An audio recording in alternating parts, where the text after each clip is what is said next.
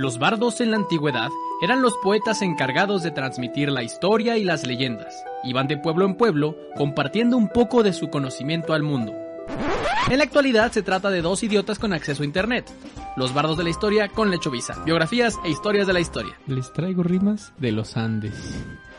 Yo digo pendejo y tú dices mande. ¡Ah! Amigas, amigos y amigas de Mechuvisa, bienvenidos a Los Bardos de la Historia, podcast donde cada martes platicamos alguna biografía, un momento histórico o alguna serie de datos lo suficientemente interesantes como para aportar nuestros comentarios de dudosa certeza histórica.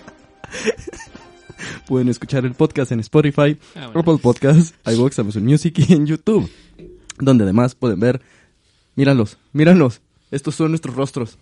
Ahora esta es mi cara. ¿Ahora? Ahora. En dos cámaras.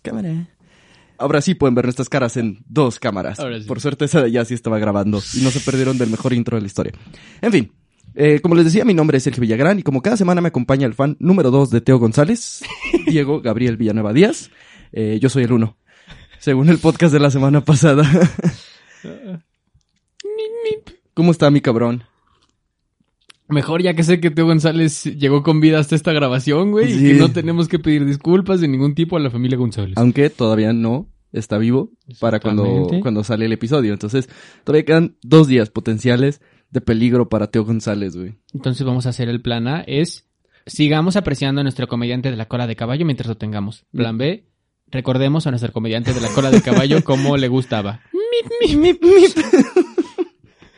A mí me... Mamá estar aquí, gracias por invitarme a tu show. Qué bueno. Pues sean ustedes bienvenidos, Los Bardos de la Historia número 105 quedamos, ¿verdad? 105. Este podcast donde cada semana alguno de los dos trae una historia o una biografía preparada con la particularidad de que la otra persona no tiene idea de lo que vamos a hablar y solo viene a reaccionar y a divertirse y a entretenerse y a llorar y a sufrir y a enojarse y ocasionalmente a ponerse caliente. Escuchando lo que tenemos que decir para todas. En esta ocasión me toca contar a mí el episodio. Muy bien, para que no digan que el pinche chino no sabe nada. Tuve que leer bastante para este episodio. Y le voy a dar una pista muy pendeja, volviendo a la tradición de pistas muy, muy pendejas, sobre el episodio para que Lechu trate de adivinar. ¿Estás listo? No, pero vamos. Muy bien. La pista, el nombre clave del episodio del día de hoy es A, te la creíste. Ah, te la creíste. ¿Es la vida de alguien o es un suceso? No te voy a decir. Ok, vamos a hablar. Ahí te va. De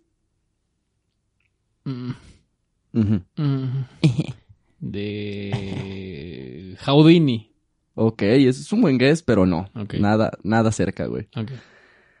¿Estás listo? No, pero vamos. Allá va, el episodio 105. Como sabemos, la Segunda Guerra Mundial inició en 1939. ¿Qué? Con la invasión alemana a Polonia y la posterior... No, Polonia. Y la posterior declaración de guerra de los aliados hacia las potencias del eje. Y claro, la guerra en contra de mi peor enemigo que... Ajá. Desatando una tormenta de hierro y fuego que extendió su destrucción a toda Europa. Ella sonó muy vergas. Pues sí, ¿no? Eso fue la Segunda Guerra Mundial. El que hierro mata, a huevo muere. Pero no es lo mismo de que hubo plomazos, raza, plomazas, que la tormenta de hierro y fuego. Suena al libro de Game of Thrones. Sí. Al poco tiempo de iniciada la guerra, prácticamente toda Europa occidental, con la excepción de los países neutrales como Suecia, Suiza, España y Portugal, fueron ocupados por los países del eje, en especial por los fucking alemanes. Eje.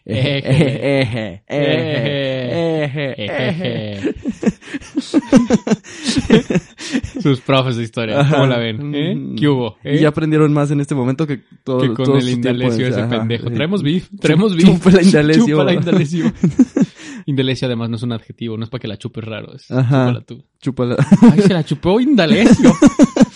No mames, me la chuparon bien Indalecio. Vamos por ti. Entonces, vamos por tu plaza, profe. Entonces, la Segunda Guerra. En 1940, Francia cayó dejando a la Gran Bretaña como el último bastión de los aliados en Europa. Después de retirarse del continente europeo en Dunkerque, los ingleses iniciaron la resistencia a los embates alemanes, que se disponían a conquistar las islas mediante una serie de bombardeos sistemáticos, que de hecho los explicó en el primer episodio de Los Beatles. Que todo eso tiene que ver con Yoko Ono. Ajá, con Yoko Ono. Pero en 1941, Hitler y los alemanes cometerían dos errores que a la larga serían decisivos en la guerra. No marcar a Pujol entrando desde el córner, ¿y cuál es el otro? No sé, no vi ese partido. Okay. Estaba en misa. La Operación Barbarroja, mediante la cual la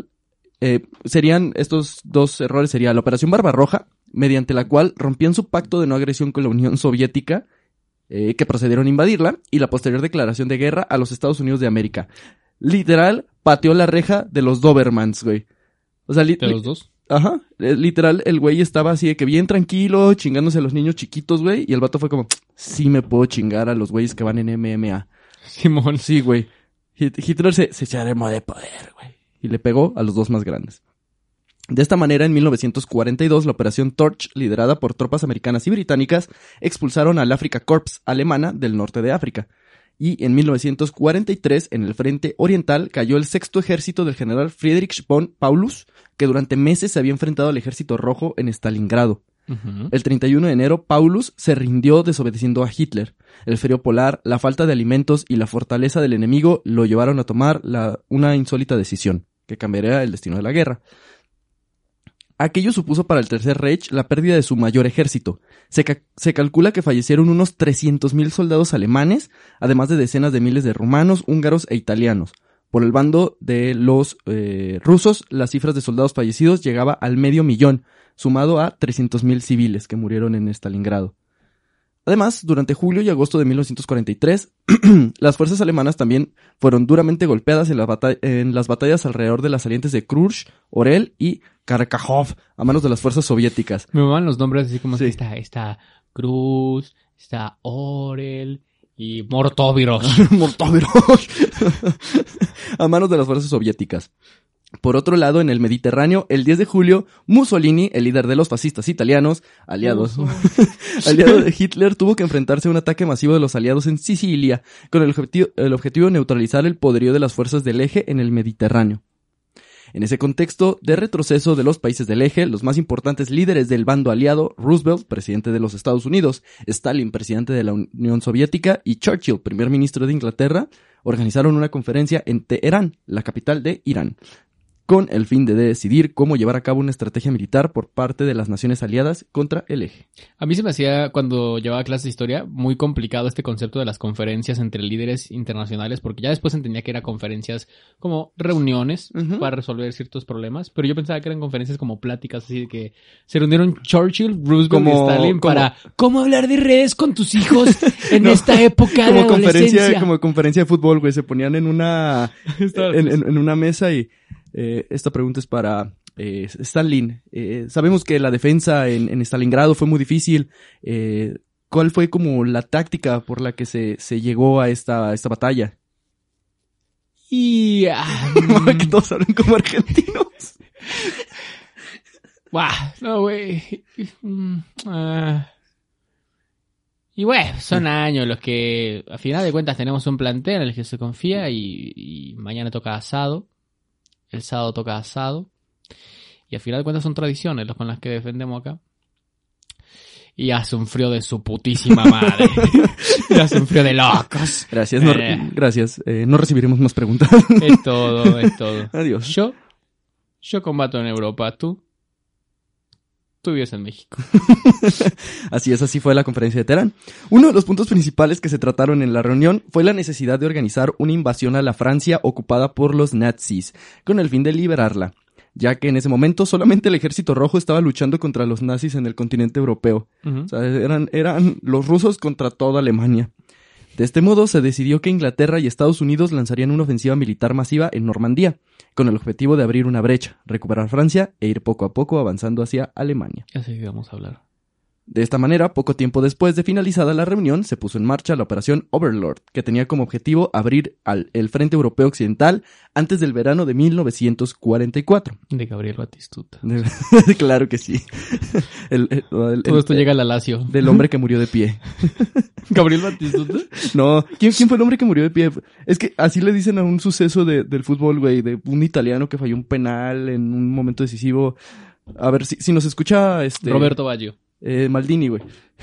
Que nos diga, güey. Si es Maldini el que neta vio todo el fútbol, güey. Sí. Así todo, güey. Vio todo el fútbol. No, pero luego le pregunto así como, oye, ¿tú tienes el fútbol? Bueno, todo no. Habrá por ahí... He tenido un par de partidos de la Copa Sub-15 de Nigeria, güey, en la cual no pude verlo completo. Si vi los segundos 45. Sigo páginas de TikTok que suben clips out of context de Maldini y hay uno donde está en el hormiguero. Que el vato del hormigón le pregunta así, como mamando, de que, a ver, ¿quién es la mayor estrella de la selección de Suazilandia? Y se caga de Suazilandia, y se caga de risa Maldini y dice, que por cierto, ayer ganaron.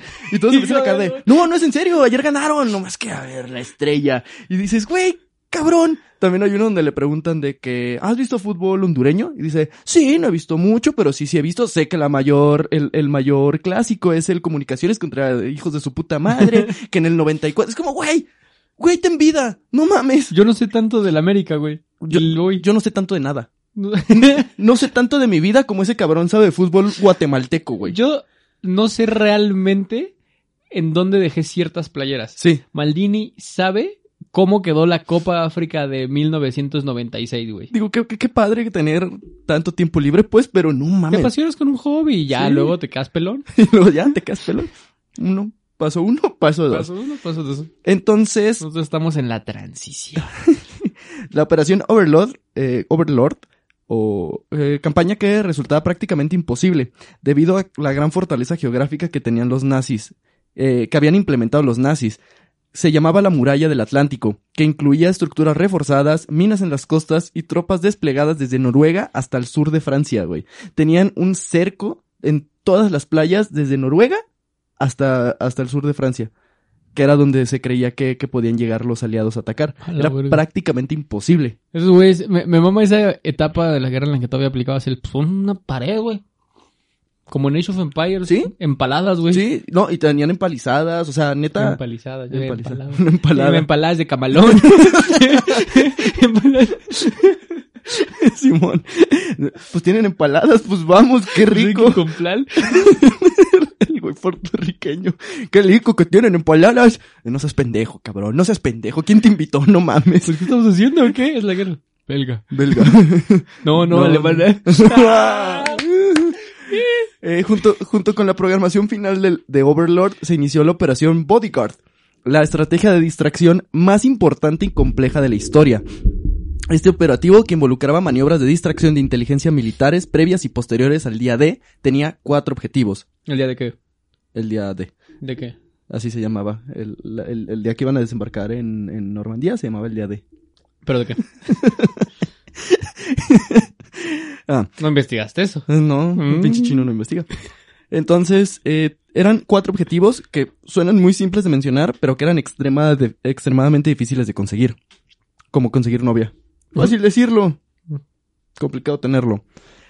Inducir al comando alemán para que creyera que el asalto principal sería al este de Calais, una playa de Francia. Estimularlo a que mantuviese e incluso incrementara sus fuerzas aéreas y terrestres en ese punto en detrimento de otras, en especial en la zona de Caen. Mantener al enemigo desinformado de la fecha y la hora de la operación final. Y durante y después del desembarco, contener a las fuerzas alemanas en Calais o al este del mismo por un lapso de al menos 14 días. Esto era la operación Bodyguard, que es el tema del día de hoy. La operación Bodyguard, que es la operación que estaba destinada a proteger la información sobre la operación Overlord. Y es un viajazote. Las tácticas de espionaje y engaños no eran nada nuevo y durante la Segunda Guerra Mundial cobraron aún más importancia. Muchos años después, con la liberación de archivos secretos, nos fuimos enterando de múltiples espías y dobles agentes que trabajaron proporcionando información falsa o confusa a los países con el fin de mantener ocultas las verdades sobre las operaciones militares que se realizaban. La mentira fue aún más importante que la realidad. Por ejemplo, uno de los casos más importantes de engaños realizados durante esta etapa fue la operación Carne Molida, que es lo más surreal que he escuchado en la vida, güey. La cual tenía como objetivo asegurar que los altos mandos alemanes estuvieran seguros de que los aliados atacarían Europa desde los Balcanes, cuando en realidad lo iban a hacer a través de Sicilia. Aquí lo interesante fue cómo lo lograron. De manera resumida, el servicio de inteligencia inglés tomó el cadáver de un vago, lo arreglaron, le crearon una identidad falsa y lo soltaron al mar cerca de Huelva, ciudad de España, que era franquista, que tenía varios colaboradores del gobierno que filtraban información para los alemanes. Hay un capítulo de leyendas. Hay un capítulo de leyendas donde explican, ¿no?, como muy a detalle lo que era la Operación Carne Molida. Este muerto fue llamado William Martin y le dieron el nombre de capitán de la Royal Marine en funciones de mayor. Le fabricaron toda una personalidad. Era gastador y olvidadizo. Cargaba con la foto de la que sería su novia. Cargaría consigo la factura de un anillo de compromiso y cartas de su amorcito. Adicional, se agregó su nombre en todos los periódicos en la lista de bajas del ejército. Todo eso lo llevaría consigo para justificar su maletín de mano, donde los aliados incluyeron supuestos documentos oficiales que Martin debería entregar a varios mandos ingleses, donde se daban indicaciones para el ataque aliado a los Balcanes. La operación funcionó. Y el 10 de julio de 1943, cuando las fuerzas aliadas invadieron Sicilia, la resistencia alemana fue mucho menor de la esperada. Entonces, güey, es una de las historias más surreales. O sea, en el episodio de Leyendas lo cuentan como, neta, cada detallito estuvo también pensado. Y, literal, güey, ¿cuál era la posibilidad de que aventaran un cadáver, lo agarrara un güey que debía, se filtrara la información? O sea, una locura, güey. Pero volviendo a la Operación Bodyguard. Esta inició oficialmente en 1943, teniendo dos etapas importantes, la primera y la segunda. La primera buscando engañar a los alemanes. Yo esperando un datazo. Ahí va. La primera buscando engañar a los alemanes para que no supieran cuándo, dónde o cómo se desembarcarían los aliados. Básicamente la información era como, van a llegar algún día. ¿Cuándo? No tengo idea. No, ¿a qué hora? Estar atentos. Ni puta idea. Pero van a llegar. ¿En dónde? Mira, no sé. Chécale. Pero chécale, güey. Puede ser entre ahorita y el 2015. Hay que estar atentos. Y puede ser entre México y Francia. Pues descartamos Brasil. Ajá. La segunda era que una vez desembarcadas las tropas, hacer que los nazis creyeran que se trataba de una maniobra de distracción con el fin de que no se dieran cuenta que el desembarco real sería en Calais y que de esa manera se mantuvieran en ese punto dejando libre Normandía. Para realizar una operación de tal magnitud se requirió de un esfuerzo conjunto de las fuerzas aliadas en tierra, mar y aire, además de labores de espionaje y manejo de información nunca antes vistos. La operación Bodyguard fue dividida en cuatro. La primera, la segunda, la tercera y la cuarta. Que fueron Fortitude Norte, Fortitude Sur, Zeppelin y Vendetta. Esas eran las hijas de la Operación Bodyguard. La Operación Fortitude Norte simularía un ataque combinado de las fuerzas de Estados Unidos, el Reino Unido y la Unión Soviética en Noruega, para luego dirigirse al norte de Alemania. El objetivo era mantener las tropas alemanas acantonadas en aquel país. Las fuerzas alemanas contaban con aproximadamente 460.000 hombres, de los cuales 150 constituían una reserva que se podía movilizar a cualquier otro punto del muro del Atlántico. Entonces tenían que mantenerlos ahí entretenidos. La estrategia de la supuesta invasión a Europa se iniciaba con un desembarco al norte de Noruega, que sería seguido por otro para llegar a Oslo. Se acumularon radiocomunicaciones. Entonces lo que empezaron a hacer es acumularon radiocomunicaciones con solicitudes de suministro que incluyen ropa para nieve, equipos para escalamiento y camiones adaptados para el frío extremo. En el este de Escocia se encuentran listos 4 supuestos escuadrones con bombarderos a la espera de la invasión. Los diarios locales, además, se ocuparon de consignar matrimonios entre las tropas y jóvenes locales. Para fingir que, pues, como llevaban tanto tiempo ahí, según yo era algo común que pasaba en la guerra, que pueblo a donde iban se casaban, güey, porque pues ya Chansen iba a volver, güey, entonces, para morir como hombre casado. Entonces, los periódicos empezaron a decir, no, hombre, sí están habiendo un putero de bodas, cuando no había ni un puto americano ahí, güey. Lo que también hicieron es que empezaron a fingir que había más tropas de las que había con inflables. Tenían inflables, güey, de botes y de cosas de guerra, güey. Okay. Inflables para cuando pasaran los aviones alemanes. Dijeron, no mames, son un vergazo de cabrones. Se volteó uno. No mames, se volteó uno. Cabrón. Ah, la verga. Es que está bien raro porque cuando levantas a la muñeca abre los ojos. general, los americanos tienen tanques que rebotan. Está bien loco, güey. ¿Cómo le hacemos? Adicional, en esta etapa los agentes dobles cobraron suma importancia, pues mandaban información sobre estos movimientos a los alemanes. El resultado de estas maniobras llevadas adelante por no más de 360 hombres fue que los 150.000 soldados de las reservas móviles alemanes quedaron en Noruega al momento del desembarco de Francia. Qué huevo ser un agente doble, ¿no? Está cabrón, y casi todos era porque los atrapaban. Ajá, entonces, y les hacían como algún deal para... Pues el deal era, ¿quieres seguir viviendo, cabrón? Ajá. Sí. Entonces ahora trabajas para mí, pero tienes que fingir que trabajas para ellos. Bueno. Pero ubica este pedo, güey. 360 cabrones lograron engañar a 150.000 soldados para que se quedaran en putas Noruega, güey. En Noruega, güey. Con Jalan. La operación... Jalan. La operación Zeppelin la iniciaría el supuesto 12º ejército británico, que no existía, que se encontraba desplegado en Medio Oriente, que no existe.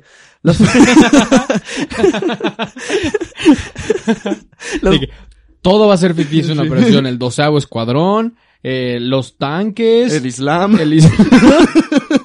Queremos puras cosas ficticias. De que, pero señor, el Islam sí existe. Exacto, esa es la actitud que buscamos. Sí, claro que existe.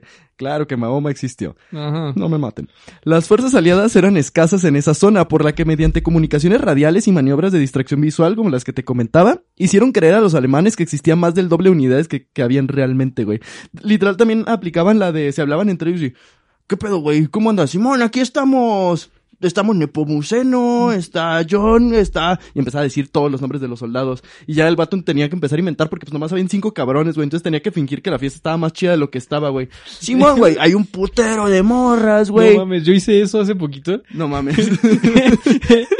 No, pero es mejor. En Toluca. No, o sea, para convencer a alguien de que fuera a Toluca. Ya estaban en Toluca, solo era una fiesta a la que yo llegué y había como 4 personas. Ajá. Y yo quería que llegaran personas diferentes. Ajá. Entonces empecé a decir a todo el mundo de que por llamada, de por mensajes, de que no mames, está muy perro, ya van a llegar, quieren que los compre algo, quieren que vaya guardándoles algo de pisto. Se va a acabar, güey. Se está acabando este pedo. Güey, y después de platicar con estas 4 personas de la fiesta, de repente llegan 3 camionetas llenas de cabrones, güey. La fiesta se pone verguísima y yo... Les dije. Se logró. Aquí el chiste era que los alemanes neta pensaron de... Verga, está verguísima la fiesta que tienen ahí, güey. No mames, qué envidia. Qué envidia, güey, no mames. ¿Sí? ¿Pero quién está en la fiesta? No mames, señor, estuvo... No mames, coronel. No me lo va a putas creer. Estaba James, estaba John, estaba James, estaba John, estaba James, estaba John, estaba James y Winston. Y Winston y el general. Y amigos del general. Y ya no quise preguntar más, porque siempre está como culero preguntar cuando te invitan. Pero me dijeron que era mucha gente. O sea, como tal no es que no me invitaran, pero tampoco es como que me dijeron. Pues es que dijeron, eres alemán, no puedes entrar, no mames, estamos en guerra. Se ponen bien culeros. Pinches gringos. Chiva, güey, 2, 3. Pero el chiste es que son un putero, así, pero así, muchos, o sea. Así, cabrón, así no. ¿Cómo le digo que no creo que nomás no fui yo? Creo que nos van a llevar la... Creo que nomás no fui yo, pero no hay pedo, o sea, también me pongo a pensar, ¿no? O sea, soy alemán, estaría bien incómodo, pero pues... Sí, pues ahí hay judíos, ¿no? Nunca me invitan a nada. Sí, no, pues, es que o sea, usted sí, general, pero pues es que es mi deber ir también un poco... No pasa nada, no pasa nada. O sea, bueno, ya pasando como a temas más de trabajo, vamos a valer verga. Nomás le aviso para que no se lo agarre ahí en curva, general. La operación Vendetta fue pensada para después del desembarco aliado en Normandía. E incluiría al Mediterráneo Occidental, un supuesto 7º ejército norteamericano que desembarcaría en Marsella. Que no existía. Que tampoco existía, obviamente. No, claro que putas no existía. Pero, güey, estos vatos eran bien extra. Diplomados aliados iniciaron conversaciones con las autoridades españolas con el fin de comprar suministros. No, hablando del de Noruega, se me olvidó decirle, compañero. Me dio un putero de risa, güey, que empezaron a meter un putero de dinero en Oslo, güey, como para decir que se estaba moviendo más el mercado de Oslo, y aumentó demasiado, güey. Demasiado el stock, el dinero que había en Oslo, güey. Nomás porque lo empezaron a meter para que los alemanes dijeran... ¿Por qué se mueve tanto en Oslo? ¿Por qué se está moviendo tanto y no en Oslo? Y mientras en Oslo, güey, de que estaban metiendo en oro a sus perros, güey. Granjeros con Lamborghini, güey. Sí, güey. Porque pues no había nada, güey. Nomás estaban metiendo dinero por meterle. Oveja bañada en oro, así. Se murió. Nomás... Se murió otra vez. Simón, güey. Y también aquí, o sea, empezaron a comprar suministros. No solo eso, las actividades en los puertos del norte de África se incrementaron. Se instalaron baterías antiaéreas. Se acumularon miles de toneladas de suministro. Las tropas recibieron clases de francés. Sacaron un flyer con Avicii. Sí, güey. Simón, güey. Buquearon a Bizarrap. No, y era como, ¿quién vergas es Bizarrap? No tengo ni puta idea, güey, pero va a venir, güey. Es como estos festivales, que hay... ¿Te acuerdas del festival súper famoso que tiene un documental en Netflix que era pura pinche estafa, güey? Haz de cuenta, güey. Y que iban a llevar de que influencias cabronas, pero tipo las Kardashian, sí, iban a llevar artistas súper cabrones, y de que llegaron los güeyes del festival y digo, verga, hay 3 casas de campaña. Sí, güey. Sí, sí. Pagamos $17,000, güey. Sí, güey. Lo mismo estos güeyes, pero no mames, nomás hay 4 granjeros, sí, y traje a toda la flota alemana, güey, no mames. Voy a quedar como pendejo, verga, no güey. Mames, no mames. Y bañaron a sus ovejas en oro, güey. Además, comenzaron a observarse falsas lanchas de desembarco y además se iniciaron maniobras navales reales, güey. O sea, neta, estos güeyes fue como de chingue su madre, o sea, chingue su madre, todo a $20. La operación... Eso dijeron en la conferencia, estos cabrones. Chingue su madre, todo a $20. La operación Fortitude South se desarrolló en el Canal de la Mancha y opacó a las otras. El objetivo de esta operación fue resguardar al alto mando alemán en su creencia de que el desembarco se realizaría en Calais y mantenerlos a la espera de esa expedición aliada. Se creó un ejército fantasma al mando del general, miedo, del respetado general, así como el de... Como Aragón bajando. Como Aragón, sí, güey. Uh-huh. Era Patton con un chingo de vatos con mantas blancas, con los ojitos. ¡Traen fantasmas, general! Defenderemos al heredero de Southampton. Eso lo prometimos. Entonces se establecieron bases en East Anglia, campos de entrenamiento, redes de comunicaciones, planes, órdenes de batalla y un objetivo específico: desembarcar en la fecha determinada en la costa francesa de entre Calais y Boulogne.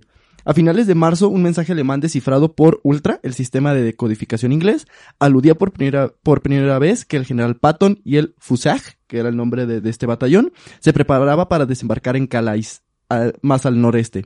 Eso quiere decir que los alemanes habían caído. Mordió el cebo. Mientras, en el sur del Reino Unido se preparaban en silencio los ejércitos que participarían en la invasión real. Adicional, se armó una red fantasma de espías falsos, supuestamente liderados por 2 personas, Thomas Harris y el doble agente Juan Pujol, de nombre clave Garbo, quien tenía como misión desinformar a los alemanes. Les decía a los alemanes: tengo 24 espías alrededor de todo Reino Unido chingando su información y yo te la voy a estar pasando. Y los alemanes era: te dije, güey, que si era compa, güey. Sí, no mames, cómo le vas a confiar en Harbo, güey. Harbo es verguísimo, güey. Trae un currículum pasado de lanza, güey. No mames, güey. De esta manera, a finales de mayo de 1944, las tropas estaban entrenadas y listas. Las playas habían sido seleccionadas y el día había sido definido, el 5 de junio.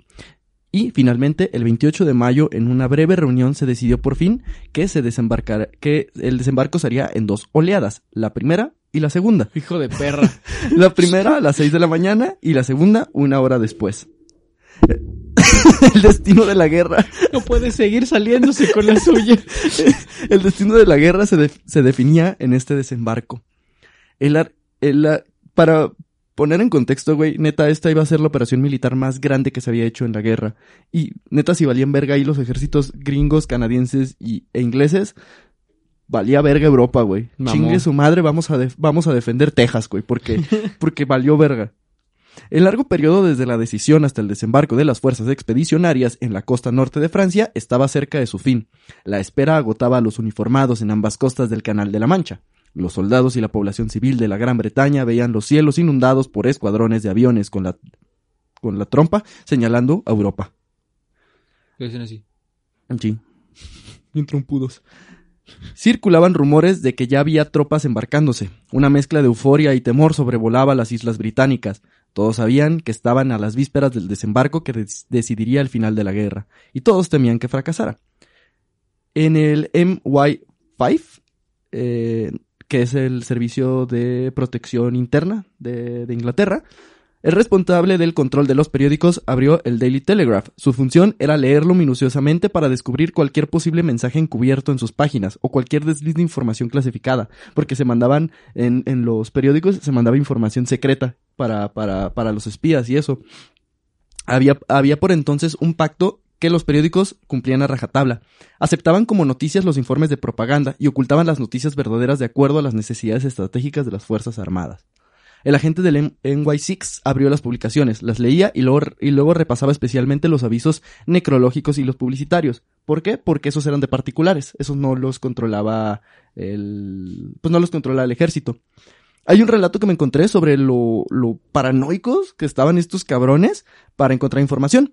En una ocasión encontraron que en el Daily Telegraph se había dado como una pista en su crucigrama Britannia, esta era la pista, Britannia y él sostenían lo mismo.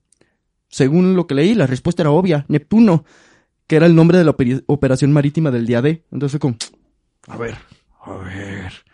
El hombre recordó que durante las semanas anteriores, también para el crucigrama, ese diario había publicado definiciones o pistas que conducían a más palabras clave. Una de las pistas era, alrededor de ese arbusto hacen rondas los niños.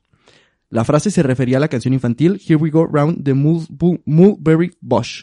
La palabra a colocar era sin duda Mulberry, el nombre de los asombrosos y secretos puentes artificiales que se habían desarrollado para la operación.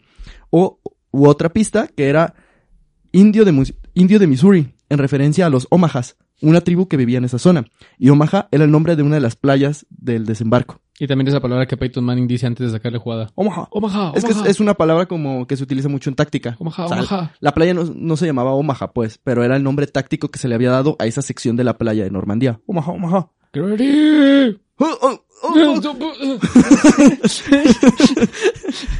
Las casualidades habían sido muchas y habían provocado alarma. El responsable de aquellos crucigramas era el profesor Leonard Dweeb, un tranquilo director de escuela al sur de Inglaterra que fue visitado por un chingo de representantes del NY6 y fue trasladado a Londres. Fue como, hola muchachos, hola hijo de su puta madre, a ver, vamos. Haga el pinche crucigrama. Ajá, y se lo llevaron a Londres para interrogarlo. Ya quedó. Tardará lo que tenga que tardar. De que completar el comparación. Sí. Fruta que puede ser roja, verde y amarilla. Manzana, eso no sirve. Cachetada. Sinónimo de dos. A la verga, eso está difícil. Pues es que depende. Sinónimo de dos. Vamos a dejar la pendiente. Sinónimo de dos de 17 letras. ¡Ah, su puta madre! 4 letras es un adverbio. Vamos a dejarla... Ahí luego. Y abajo otra pista. ¿Dónde vamos a desembarcar? Ah, no mames. Normandía. ¿Normandía? Cuando fue el profe ya sabía, güey. Cuando fue me acordé de un gag de Whatever Tomorrow, cuando quieren ver quién es el traidor. De que, ¿qué peluche quieres? ¿A Mickey Mouse o al demonio de Tasmania? Así lo tenían, güey. Ay, ¿de qué? ¿Cuál es tu playa favorita? ¿Cancún o Normandía? Pues cada una tiene lo suyo. Pero arenas muy blancas en Cancún, pero desembarcos muy fáciles en Normandía. ¿Es para qué digo? Cuando fue interrogado en los cuarteles de la inteligencia británica, dijo que tenía preparados los crucigramas desde hace varios meses y como era profesor de escuela, en ocasiones le pedía ayuda a los niños. Entonces los del MI6 somos unos pendejos. Y una vez convencidos de que todo era casualidad, los responsables del MI6 quedaron aliviados y dejaron ir al pobre profesor. Está bien, váyase, pero no crea que no vamos a seguir sospechando toda nuestra vida de usted. Está bien, tienen sus razones. Suerte en Normandía. Y se va. ¿Qué dijo? Se sube el camión y se va. Pero obviamente se va silbando y obviamente se va. Y nomás un balazo, ¡pah! Ay, qué bueno que traje mi casco. Como Flanders. Mis dos Biblias. En fin, todo estaba listo para el desembarco. Pero algo que no previeron los aliados era el clima todo culero de la Gran Bretaña, pues el tiempo sobre el Canal de la Mancha empeoraba. Las previsiones meteorológicas para el 5 de junio variaban según el servicio que se consultaba, entre muy culeras, culerísimas, hay un tifón, ya no vemos Inglaterra. Y el perro de Talao. No podían asegurar que no hubiera vientos fuertes y nubes por debajo de los 300 metros de altura, que dificultarían el apoyo aéreo. Por lo que el día D tuvo que posponerse por 24 horas. ¿El día de qué? El día del desembarco. Okay. Uh-huh. El día D. Por 24 horas. La tensión se hacía presente en el ambiente. Ni siquiera los líderes aliados estaban seguros del éxito de la operación. La mañana del 5 de junio, Eisenhower escribió una breve esquela donde se responsabilizaba por el eventual fracaso de las fuerzas expedicionarias. ¡Esquela! Y... disculpe, con su secretaria. Tuvo que encargar una escala. Güey, Eisenhower literal fue como, confío totalmente en ustedes, muchachos. Fue mi culpa que todos esos soldados murieran. De que confiamos plenamente en los soldados americanos. Bien, te están retando. Tras la derrota de los Estados Unidos, asumo poca responsabilidad, pero mucho pesar. Fue culpa de las administraciones anteriores. Yo no tuve nada que putas ver. Yo no tuve sexo con esa mujer para cubrir cualquier escenario. Sí, así de seguro estaba mi cabrón de que iba a funcionar. Los aviones aliados cubrieron el cielo. Oleada tras oleada se dirigían a cruzar el canal hacia Normandía. Garbo y Harris informaron del desplazamiento del desembarco. Garbo y Harris, informados del aplazamiento del desembarco, continuaron trabajando en el mensaje que mandarían a los alemanes esa noche. A las 3 de la mañana, algunas horas antes de que los alemanes vieran los convoyes ante Normandía, los dos agentes iban a informar que la invasión estaba en progreso. En Progreso Yucatán. Ajá. Para esos pendejos. No, literal, estos güeyes, los dobles agentes, les iban a decir la verdad a los alemanes. Les iban a decir, van hacia Normandía estos cabrones. ¿Por qué? Porque de esa manera iban a asegurar que les creyeran cuando les dijeran, sí, atacaron Normandía, pero solo es una maniobra de engaño. El verdadero ataque va a ser en la otra playa. Entonces, para que les creyeran, dijeron la verdad, pero a medias, pues. O sea, nos van a atacar, pero no es el ataque chido. Okay. Así, el 6 de junio de 1944, los aliados comenzaron la batalla por el destino de Europa. Los planeadores comenzaron a descender en Benouville, un pequeño pueblo al norte de Caen. Antes de amanecer, esa escena se repetiría hasta dejar cerca de 18,000 paracaidistas detrás de las playas de Normandía. Mareados, transportados en 1,213 buques, los 120,000 soldados navegaban hacia su objetivo. La Operación Neptuno estaba en marcha. En total, incluyendo las pequeñas embarcaciones, 5,333 barcos cruzaron el Canal de la Mancha, en 5 convoyes diferentes. Habían que desembarcar más de 20,000 vehículos y abastecerlos de combustible en la playa. Las playas designadas tenían de nombre clave Utah, Sword, Gold, Juno y Omaha.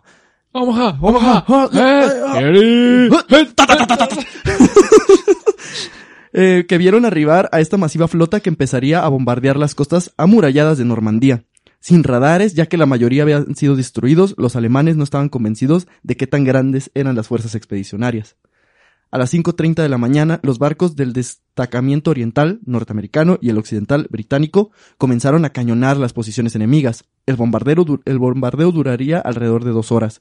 Las defensas alemanas respondieron. El cielo encapotado se cubrió de nubes de cañoneo. Puro cañoneo. El olor a pólvora ocultaba el olor de miedo de los soldados y de miados. Mamá, me mié. Huele a miedo. Es miado. Miado. Los alemanes también comenzaron a sufrir de las maniobras de engaño militar. Aquí, durante el desembarco, también se hicieron algunas maniobras de engaño. Por ejemplo, un convoy se dirigió hacia Le Havre y Dieppe, frente a las costas de Harfleur, también en Francia.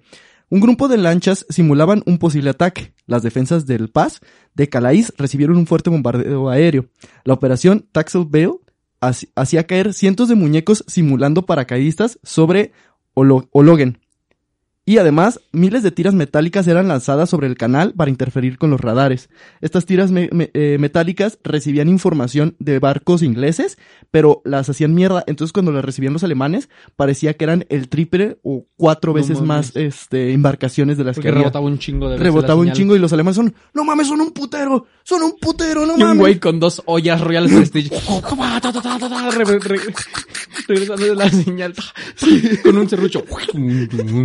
Güey, es que era eso. Estaban aventando Max Steels con bolsas. Un güey cubierto de aluminio y una fusca. Sí. ¡Mamaron!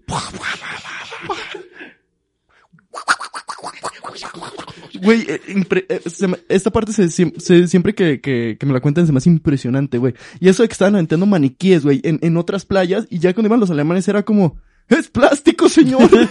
¡Es plástico! Sí, güey.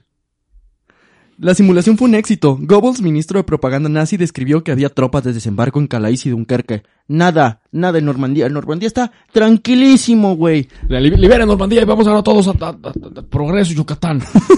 A 20 kilómetros de la playa Omaha se realizó la última maniobra de engaño militar de ese día, la Operación Titanic, que consistía en un pequeño grupo de paracaidistas compuesto por 10 hombres que simuló una gran invasión aerotransportada en el Insigni. Full Suicide Squad, güey, mis cabrones. Eran el Suicide Squad, güey. A las 3 de la mañana, el 915 Regimiento Alemán se alejó de Omaha para ir a contraatacar a la amenaza de las fuerzas aerotransportadas en la retaguardia. Estuvieron toda la mañana persiguiendo a 10 cabrones, mientras los norteamericanos se apoderaban de la valiosa playa. De los 10 paracaidistas, solo 2 regresaron vivos. Sí, no, era el Suicide Squad, güey. Literal, los güeyes, así como güeyes que se meten al campo de fútbol y van encuerados con la playa de Estados Unidos. Y, ¡oh, mi país! ¡Mi país! Y corriendo por toda la playa los alemanes. ¿Qué está pasando? ¿Qué putas está pasando? ¿Están desnudos? ¿Sí? El cuartel general de Rommel, que era el general del Rommel Pacheco, así es, Rommel Pacheco, que era el general encargado del muro atlántico en esa zona, le avisó a las 10:30 de la mañana del desembarco. Rommel Pacheco se encontraba en un festejo familiar cuando recibió una llamada. Rommel Pacheco se encontraba cuando recibió una llamada telefónica que le informaba sobre el desembarco de las tropas aliadas en Normandía y el ataque a Calais, por lo que regresó al frente. Fue como, hijos de puta, no mames, es sábado. Y que contesta y del otro lado, y del otro lado de Rommel, te deseamos a ti. ¿Pero ya ahorita? Sí, urge. Oh, pero es que, verga, es que, chica, ya no alcancé a cantar, güey. Mi esposa no me va a dejar ir, cabrón. No mames, cabrón. Te dije que me avisaras con tiempo, güey. Yo ya dije que sí podía estar aquí en el bautizo de la niña de la tía, güey. Y luego ya ves que casi no nos invitan a fiestas, güey. Sí, güey, entonces teníamos que aprovechar y... Bueno. ¿Qué? Bueno. Ok. Creo que están muertos. Como mencionamos, aún era importante mantener las fuerzas del ejército alemán lejos de Normandía para permitir que las fuerzas expedicionarias ocuparan las playas y permitir que nuevas oleadas de soldados arribaran para iniciar el avance hacia París. Por lo que esa mañana se inició la segunda etapa de la operación Fortitude Sur, donde los dobles agentes Harris y Garbo compartieron información a los alemanes, donde aseguraban que el desembarco no era más que la fase de apertura de la campaña Europa y que las grandes batallas vendrían más tarde. Su próximo paso fue revelarles el plan de invasión a Calais. Para realizarlo se inventó una reunión cumbre en Londres entre Garbo y sus principales agentes el 8 de junio, luego de algunos mensajes diurnos que pronunciaban en la noche. Garbo remitió el mensaje más largo de todos los que había realizado. Duró 122 minutos y comenzó poco después de la medianoche. Señalaba que a pesar de ser Normandía una operación de gran escala, era solo una maniobra de distracción con el fin de establecer una sólida cabeza de playa para que se atraiga al máximo de las reservas alemanas. Los fuertes bombardeos que recibía Calais le hacían suponer que esa sería la zona de desembarco, que además ofrecía la ruta más corta hacia el objetivo final de sus ilusiones, Berlín.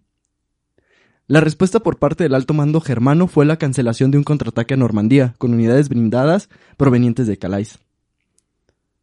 El 24 de julio de 1944, Garbo recibió un mensaje donde le informaban que el Führer le había concedido la Cruz de Hierro por sus servicios a Alemania. Mientras decía todo, no, sí son un puto... pendejos. Son un chingo, güey. Y van a llegar por cielo, por mar, güey. Traen un Megabot. No mames. Traen un Jagger, cabrón. No mames. Cuando lleguen, pregúntales por Pepe Nador. No mames, güey. Traen Fusca, traen fierros, traen todo. Están locos, no, armados hasta los dientes. Mandaron perros con chacos. Neta, se van a volver locos. Aguas. No, sí, no mames. Dele una medalla a ese hombre. Muchas gracias. Aunque los aliados no fueron capaces de alcanzar los objetivos planeados para el primer día, sí aseguraron controlar partes de la playa que en días subsecuentes expandieron hasta alcanzar la captura de varios puntos estratégicos. A pesar de la planeación y del éxito de las maniobras de engaño, las defensas alemanas seguían siendo fuertes y más de 4.000 soldados de las fuerzas aliadas fallecieron y alrededor de 9.000 resultaban heridos o desaparecidos. En realidad no todo salió como planeado. Sí les costó un chingo de trabajo tomar Normandía. Lo que... te pones a pensar, si la operación Bodyguard sí mantuvo a un chingo del ejército alemán alejado, los hubieran hecho mierda, güey. Si hubieran descubierto que iban a desembarcar en Normandía, güey. Hubieran hecho mierda a los ejércitos aliados. En los meses subsecuentes se darían las operaciones de liberación de Francia. El 25 de agosto se da la liberación de París. Y el 30 de agosto se daría fin a la operación Overlord con la salida de los alemanes por el río Sena. Y con los rusos apretando desde el otro lado, los días de Hitler estaban contados. Pero eso será para otro episodio. Y esa fue la historia de la operación Overlord, la operación Bodyguard y de todas las mamadas que tuvieron que hacer para distraer a los alemanes, güey. Nah, qué maravilla, güey. Qué maravilla la alta inteligencia militar. Es güey. Que, o sea, obviamente la guerra es horrible, güey. O sea, neta, es el peor invento del ser humano desde... Que quién sabe. Pero también es... la guerra te da historias tan increíbles de ingenio y de ingeniería y de cosas tan simples, literal, como aventar madres para que como aventar maniquís en paracaídas, cabrón. Desde esas cosas hasta ya cosas bien elaboradas como crearle toda una historia a un cadáver para chance que lo agarre el güey adecuado y que esa información se filtre a Alemania. Güey, neta, estas historias de espionaje y de engaño en esta guerra están loquísimas, güey. Están locas, güey. Y... pues chance sí, como digo, si esto no hubiera funcionado. Claro, no era un... Hay un pequeño riesgo, ¿no? Pues no funciona. Si no funciona, mamamos de aquí a acá. Literal, si no funcionaba y hacían mierda el desembarco en Normandía, probablemente la siguiente resistencia hubiera sido ya en Gran Bretaña y en América. ¿Sí? O sea, había una alta posibilidad de que los alemanes llegaran a América. Entonces se estaban jugando todo contra todo, cabrón. Y pues funcionó, güey. Entonces, pues bien, por nuestros amigos ingleses, franceses y canadienses. Y ingleses. Una que les perdonamos. En este caso, qué bueno que ganaron. Pero así fue. ¿Algo más que quieras comentar? Tengo mucho interés en saber más de Garbo. También. Y de todos estos espías. De hecho, el libro que leí, déjalo saco, güey, porque está bien interesante por si quieren buscarlo. El arte del cuchiplanchero. Sí. Tenía un chingo de información sobre Garbo, güey, que tuve que dejar de lado, o sea, pero sí te explicaba, obviamente, desde cómo el vato primero empezó siendo, trabajaba para los alemanes, cómo lo atraparon, cómo después se convirtió en una parte esencial de la operación Overlord. Harris, el otro güey, era pintor. Y no sé cómo riatas, o sea, no investigué, pero terminó siendo de las partes importantes. Aquí está, güey, este es Garbo.